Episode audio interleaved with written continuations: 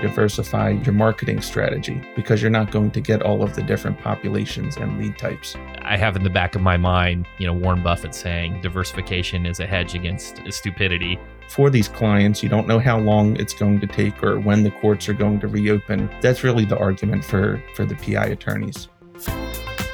Welcome to Personal Injury Mastermind. I'm your host, Chris Dreyer, founder and CEO of Rankings.io, the no excuses, no BS legal marketing agency that works harder than the competition. Each week, you get insights and wisdom from some of the best in the industry. Before we get started, hit that follow button so that you never miss an episode. All right, let's begin. The path to becoming a successful attorney rarely follows a straight line. There are twists and turns, pivots from one niche to another, unexpected obstacles, all of these can change and give way to new opportunities. If you have the right perspective, Michael Blom has walked away with a winding path and came out on top. He created opportunities to serve both clients and other attorneys.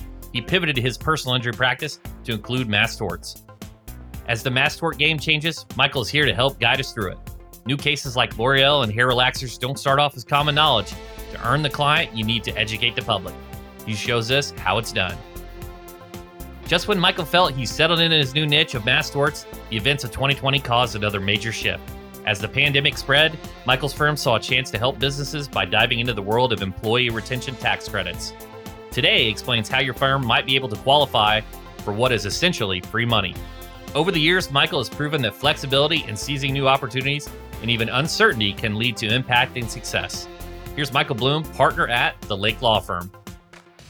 I've been barred for the past 10 years as a New York attorney. And it really started at the end of my Penn State uh, college career. My wife has always wanted to be an attorney, a trial attorney. Um, she was on mock trial in high school and also Penn State. Um, I was pre med at Penn State. So I was actually going to go a completely different direction and then at the very end, I switched into psychology, still to go to medical school. And I was working at Johns Hopkins uh, during the summer with my mom, who works there, at all different doctors and different research positions and just saw how busy the doctors were and the obligations that they had to have being a teaching university that they also had to teach. They really lived at the hospital. Um, it's a great profession, but what I wanted to do was ophthalmology. It was another eight to 10 years of school and it wasn't really for me at that point. Um, so I thought of a switch, took the LSAT and went to law school the same time as my wife did. She does a very different line of work. I'm insurance defense. So she's on the other side. And I got into this whole mass torts business about a decade ago. That's interesting. The wife is on the other side. So you guys get to, do, do you come home and you get to, I guess she's the perfect person to run an argument uh, to. She is, and she's better than me. I mean, she's actually the true trial attorney. She's done many trials. Um, she's great. So I, I've learned a lot from her over the years. So take me a little bit your your trajectory up to joining the Lake Law Firm and becoming partner for the Lake Law Firm. Tell me tell me a little bit about that arc. I started out out of uh, law school. I got a job working for defense firms, uh, very large ones, Sullivan and Cromwell, Urquhart Emanuel, Cravath, Swaine and Moore, doing Dutch document review. These agencies really only knew me, and my dad's from Holland, so we lived over there. I speak fluent Dutch, and this guy Hein. Um, and he was in his 60s, and they were being sued on all these different types of things uh, Philips Electronics, Royal Dutch Shell. So we would get calls. We have, you know, a million plus documents we have to review. They're all in Dutch. No one knows how to translate them or read them. What's privileged? What's not? What are the hot docs? Um, so they called me and the, this guy Hein pretty much, you know, name your price. And it was a ton of hours, 100 billable hours. So I was in 6 a.m. till midnight, seven days a week for many months. Um, I did that for about a year and a half. It was great experience on on the defense side, um, but it wasn't something that was going to work. I lived there. Even asked if I could sleep at the firm overnight because I only got three hours sleep per night. So I then I got a call for a mass tort position. Um, it went over to Seeger Weiss, then went over to Levy Konigsberg for about seven years and handled all of their mass torts um, in their department that was very interesting. That's how it really got my mass tort experience products liability, defective drug, medical device, and product. And I've known Ed Lake uh, for the past 10 years as well, going to Mass Tort Made Perfect, NTL, all different legal conferences. We worked with him at Gacovino and Lake at my last firm as well on some projects and decided to make the switch um, about two years ago. Been uh, very busy ever since. So Ed runs at the speed of light when he sees a new opportunity, we jump on it. And that's uh, why we jumped on this employee retention tax credit opportunity last March. Um, so it's really half of our practice is tax credits, another half is mass torts at this point. Yeah, fantastic. And and we've um, I've had the pleasure of meeting Ed, and and yes, and through and through entrepreneur with his restaurant, with his with his multiple ventures. The first thing that I'm I'm really intrigued about is, I guess, twofold.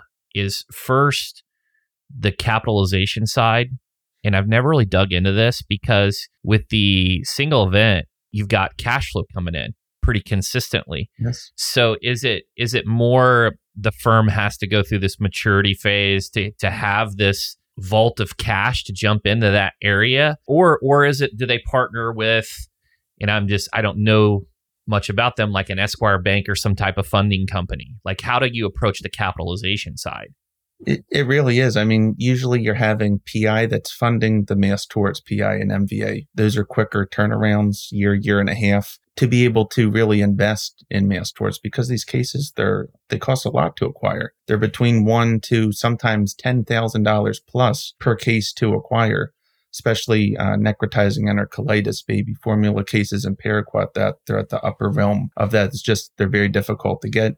There's not that many cases. Some are easier to get, and then you're waiting a very long time. And with these bankruptcies that are going on with J and J and 3M and Aearo Technologies, it's really delayed it even further. So when I started 10 years ago, the, they didn't have those problems. They had resolutions to cases within, you know, two to three to four years, large MDL settlements, and, you know, all the claimants got paid and you could move on to the next mass tort project. It's really not like that anymore. So there's been, you know, mass torts that have been in the litigation phase for five, six, and, you know, talcs going on eight, nine, ten years at this point they're very long trajectories that it's changed the way mass torts and mass torts attorneys are practicing and handling cases. So mass tort attorneys that I worked with 10 years ago, they're actually doing PI and MVA now to bring in because they've spent so much money the past decade on advertising, bringing in the cases, the workup, filing, all those filing fees, 350 a piece, all the litigation discovery, all the staffing that you have to have to do this type of work. And now they're getting back into MVA and PI to fund uh, their current practice and to keep going and with their mass torts because you need resolutions on those. It's really delayed a lot of things yeah it seems like with the with the awareness of mass torts made perfect and kind of this some of these big numbers that a lot more people have jumped in there's a lot more claimants a lot more people trying to get that piece of the pie raises the cost to acquire a case. For risk mitigation I have in the back of my mind, you know, Warren Buffett saying diversification is a hedge against uh, stupidity, you know, but but like we don't know with torts, like look what happened to Zantac do you build like a portfolio? And and that's the approach. Do you go for like lejeune that's got a fund or or maybe a triple f that's got the science? Like how do you approach the risk mitigation side of the torts you want to have a, a sizable portfolio, but across all the different mass torts, because what we're seeing, you know, Talcs being delayed, 3M's being delayed with the bankruptcies, Camp Lejeune, they're looking to reduce the attorney's fees. Those court cases are actually very hard to prove as well because the records just aren't there from the military records or even the diagnosing records. I mean, on top of that, and and then these newer ones where there's really they're still developing. Hair relaxers, a brand new MDL, Tylenol um, with autism and ADHD. You know, and there's a couple other ones that that may come up as well.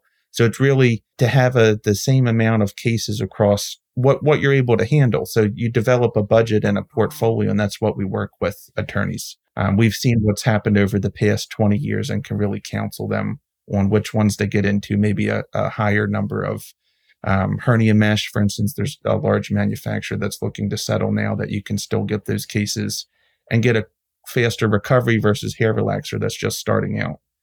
Yeah. And we can counsel on, you know, the, the injuries that we're, that we're looking for, the ones to go after and the quantity of the cases as well.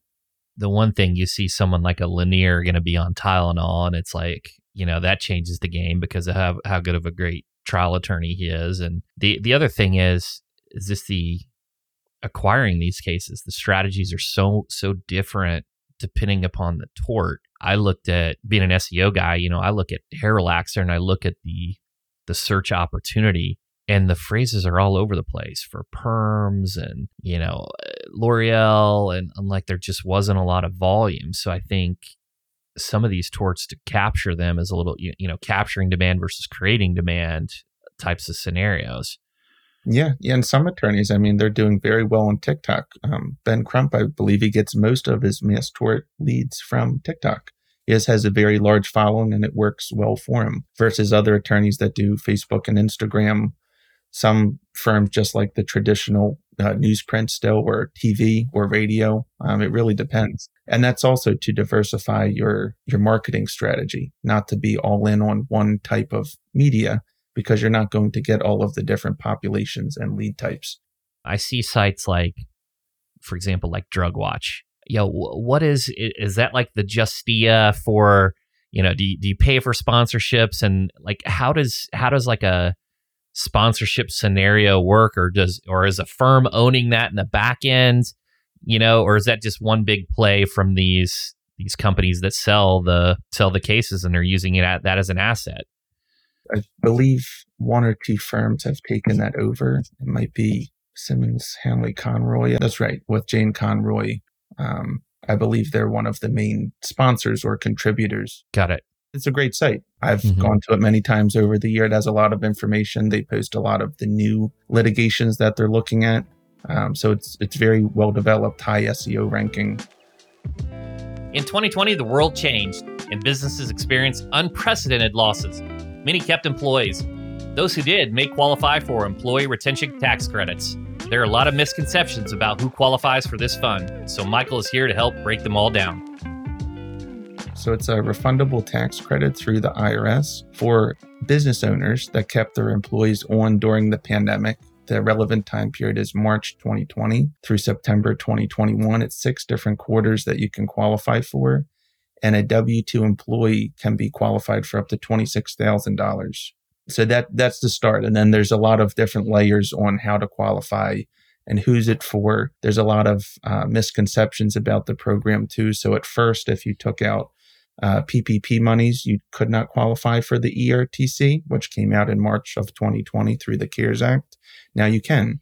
So it's just deducted dollar for dollar that you're taking that out if you took out draw one or draw two. So what we're seeing on average overall now, we have a large data set is um, about 12,500 per W 2 employee if the employer took out both draws of PPP that you can still recover. And the IRS sends the business owner a check and they can use it for what they wish. It's not a loan. It doesn't need to be paid back. And there's $50 billion put aside for this large project by Congress. Drilling right into those specifics. First, let's let's talk about the challenges. And and I know many business owners work with like a PEO, like an Insperity or uh there's a ton of these. What does that business do? Do they have to go through Insperity? Do they go directly to you? Do they, you know, do they go to their PEO? Like, how does that function when they have a, a secondary entity as a PEO? Sure, we deal with that all the time. Um, so a lot of these PEOs or even accountants, their own accountants, either have not brought up ERTC at all to the business owner that they just don't know about it, or they've looked at it and they think the business does not qualify, or PEOs uh, traditionally have looked at it and have seen maybe a quarter or two where there was a revenue decrease and have submitted the business for those one or two quarters for the ERTC and said, you know, hey, we got this money back for you, business owner.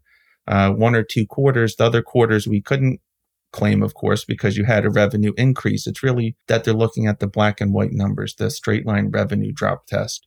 So for 2020, to the same quarter in 2019, you had to have a 50% or more revenue drop. And then for 2021, you had to have a 20% or more revenue drop as compared to the same quarter in 2019. A lot of businesses had a revenue increase. So that's, that's where we come in.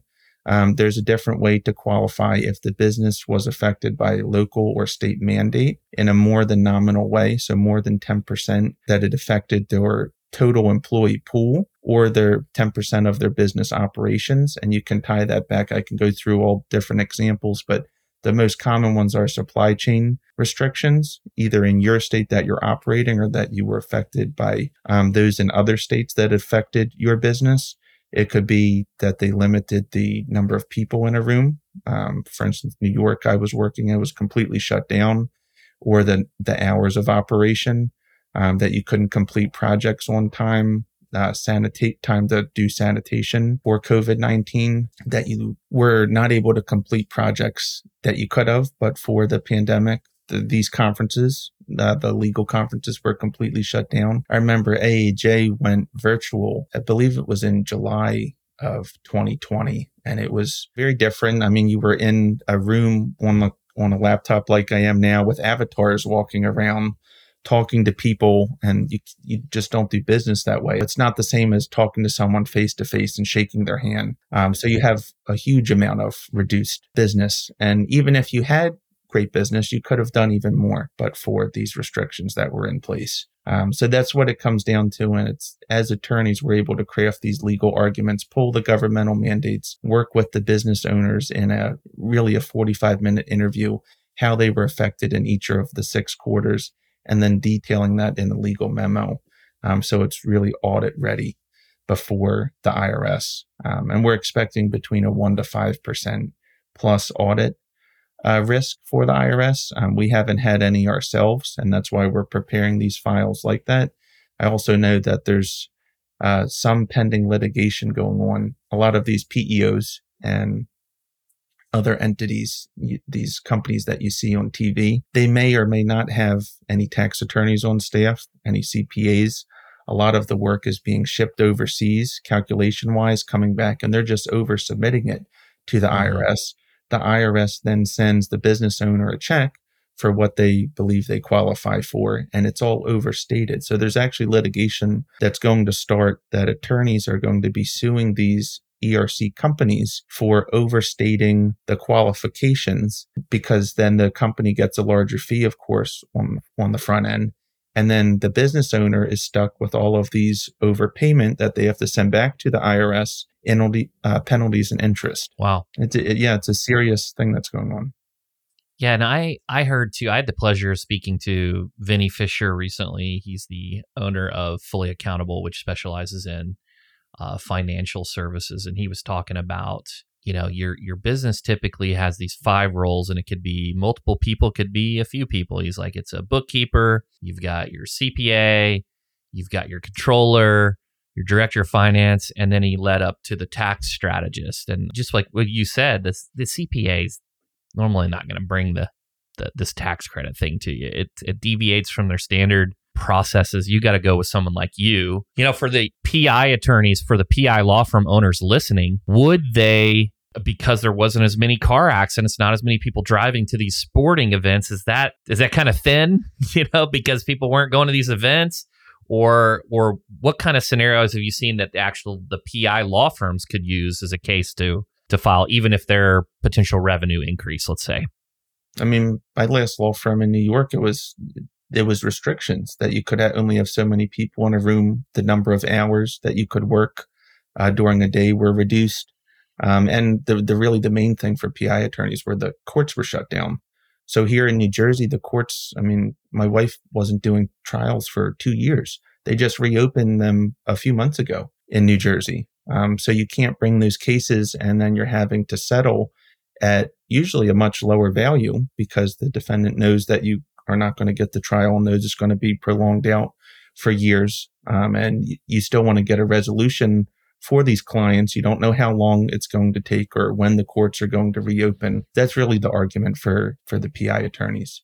Uh, you know, the courts being closed. I mean, that's the argument, right? That's yeah. that seems like a no brainer. Let's do a little improv. I'm I'm the New York PI attorney. I was affected because the courts were shut down. Uh, you know, I had 20, 30 employees and a, and a decent amount of credit here. What if I brought this to your firm today? What kind of process and what kind of timetable am I looking at before I would potentially, even if I was approved, see any type of check come in?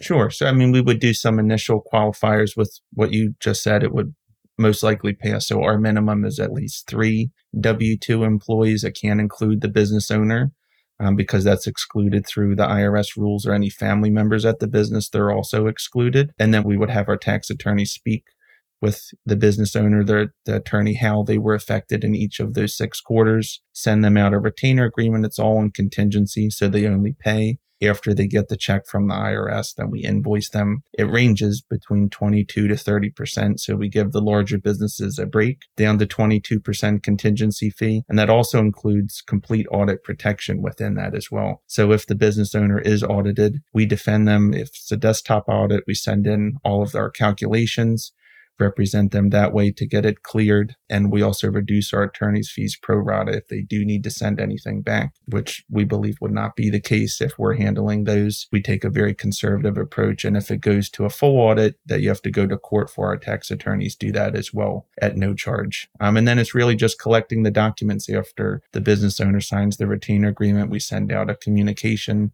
so those are the 941s, the original ones, the payroll documents from 2019 to 2021, profit loss statements to show if we first look if there was a revenue reduction. It's a quicker calculation and more concrete um, and easier to do than the governmental mandate. So if, if there were a couple quarters that we can do that, we elect to do that way. And then we look for the governmental mandate side for the other quarters, which the PEO companies and most accountants do not do. They're just doing straight line revenue drop test.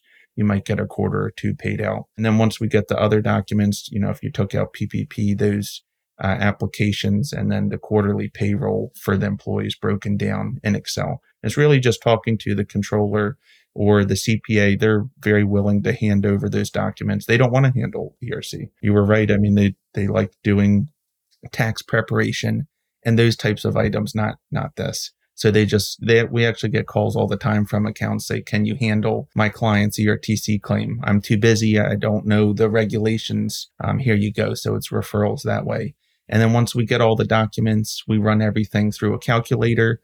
If it's a revenue uh, drop test, and then also to calculate the credits on the governmental mandate side, fill out the 941X, which is the amended 941 that would be filed with the IRS send that to the business owner to review. They review everything, okay it, sign off at the bottom and send back. And then we send it to the IRS and we're able to track the status as well through a POA form. Um, so we know when they're sending the check to the business owner and what the process is. And it's, you're typically looking at, it's been a little bit delayed. So if you submit it tomorrow, for instance, the earliest would be about six months from tomorrow that you could receive a check uh, from the IRS and it goes up to about 12 months right now. They've hired uh, tens of thousands more agents for this project for ERTC, the IRS. Fantastic. Fantastic. Thank you for that explanation. And, you know, I would encourage you, if you're a personal injury attorney, even if you didn't experience a revenue decline, if the courts were shut down, which they were, you know, definitely reach out. Um, you know, find out more information about this. It's a fund. It's they have this set aside the statute of limitations on these. It will decrease. Um, there's there's two, so it's three years from the date of filing from the original 941. Um, so next April is the first, April 15th, 2024. The $5,000 credit will expire. And then the entire program ends April 2025. Just for those listening, there is still some time on that. We hope that the program won't be reduced. We don't know what could happen. So we're encouraging business owners to apply now and get the credit while it's still there. And then you can, of course, use that money for your business now and to reinvest in it. Um, it's very important. We also accept referrals. You know, if there's other attorney business owners out there or even your own clients and or leads that you can market to or former clients, there's likely a large pool of business owners with in the attorney's files with all of their clients that they can refer to us. And we also have investment opportunities with high returns at this point that we've been running for uh, several months. Um, and the best way to get in touch with us is to just call 888 Lake Law, our main line. And we have a landing page. It's at ertcadvisors.org. And there's a calculator at the bottom. There's a lot of great information. We're constantly keeping it updated um, with the regulations, FAQ section, feel free to reach out to me, thelakelawfirm.com. You can go to, we have a whole page as well. Thanks so much to Michael for sharing his wisdom. Let's hit the takeaways. Time for the pinpoints. Be predictable. If you want to get into mass torts, build up a healthy and predictable personal injury case pipeline. This will help cover short and medium term expenses. Mass torts are expensive and can take up to a decade to resolve. Usually you're having PI that's funding the mass torts, PI and MVA. Those are quicker turnarounds, year, year and a half, to be able to really invest in mass torts because these cases they're they cost a lot to acquire. They're between one to sometimes ten thousand dollars plus per case to acquire. Create demand. For newer mass torts, the public needs to be educated about those cases. Diversify your channels to get the most exposure. Blend traditional with digital marketing to cast a wide net. Move into newer apps like TikTok to discover new markets. Diversify your your marketing strategy, not to be all in on one type of media because you're not going to get all of the different populations and lead types. Don't leave money on the table. If you owned a firm between March of 2020 and September of 2021 and had three or more W 2 employees who are not family, it might be worth giving someone like Michael a call. The refundable tax credits will expire, so tap into the fund while you can. It's six different quarters that you can qualify for. So what we're seeing on average is um, about 12,500 per W-2 employee if the employer took out both draws of PPP that you can still recover. For more information about Michael, check out the show notes. While you're there, please hit that follow button so you never miss an episode of Personal Injury Mastermind with me, Chris Dreyer, founder and CEO of Rankings.io. All right, everybody, thanks for hanging out. See you next time. I'm out.